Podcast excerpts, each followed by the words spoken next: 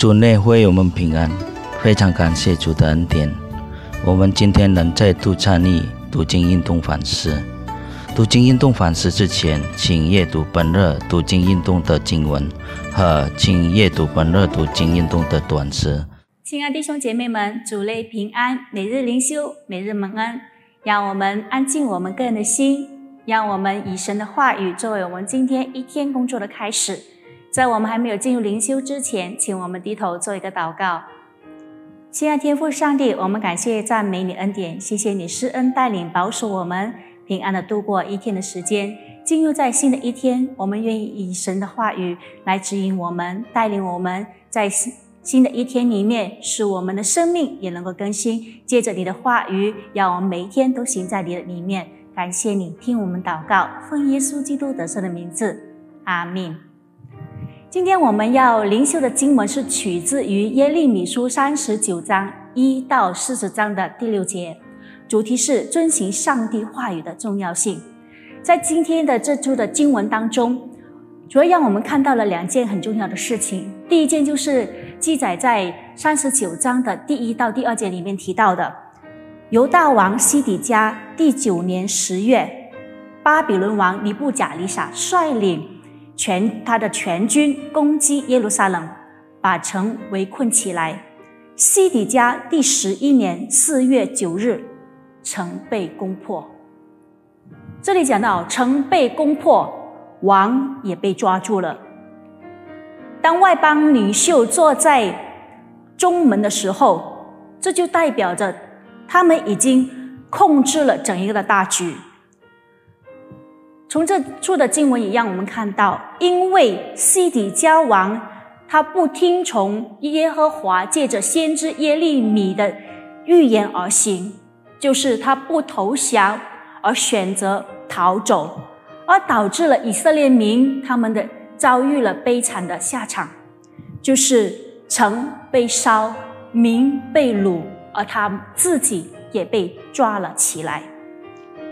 巴比伦王更是让西底家目睹了他的众子和犹大的一切贵族在他眼前被杀，随后他的眼睛也被挖了出来，还被铜链锁着，被掳到外邦之地巴比伦，下场非常的惨烈。第二件事让我们看到的就是耶利米先知和。以伯米勒被拯救的过程，在圣经当中告诉我们，神保守忠心、倚望、倚靠他的人。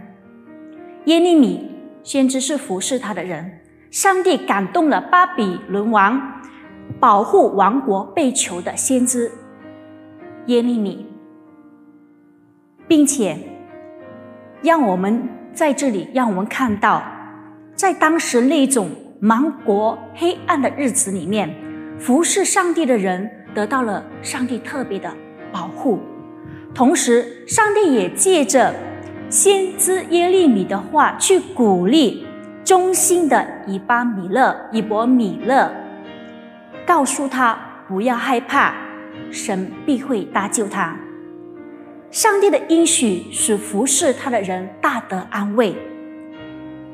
从这里让我们看到。凡忠心侍奉上帝的人，上帝必负责到底。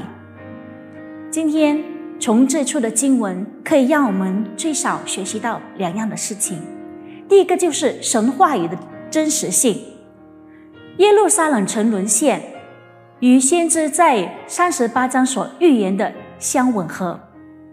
由此让我们看见，上帝的话语在历史当中是真实的被呈现了出来。第二个事情，就是对不相信上帝的人而言，上帝所预言的那日是黑暗的，是可怕的；但是对于相信他的人而言，纵使在战争当中，也能够安然居住。亲爱的弟兄姐妹们，今天我们是否也能够如先知耶利米一样，无论在什么样环境底下？都能够对上帝有信心、忠心，依靠他到底呢？好，下面请我们低头做一个祷告。亲爱的主啊，我们恳求你帮助我们，你坚固我们每一个人的信心，使我们的眼睛也能够定睛在你的身上。不管在什么样的环境当中，使我们都能够坚信你在圣经当中一切的应许。让我们把我们的信心扎根在你的话语里面，让我们能够专心仰望依靠你，因为你告诉我们。凡依靠耶和华的人，就像西安山永不动摇。众山怎样围绕耶路撒冷，同样耶和华也怎样围绕他的子民，从今时一直到永远。感谢你主，我们的祷告奉耶稣基督得胜的名字所求，阿门。愿上帝祝福我们每一位。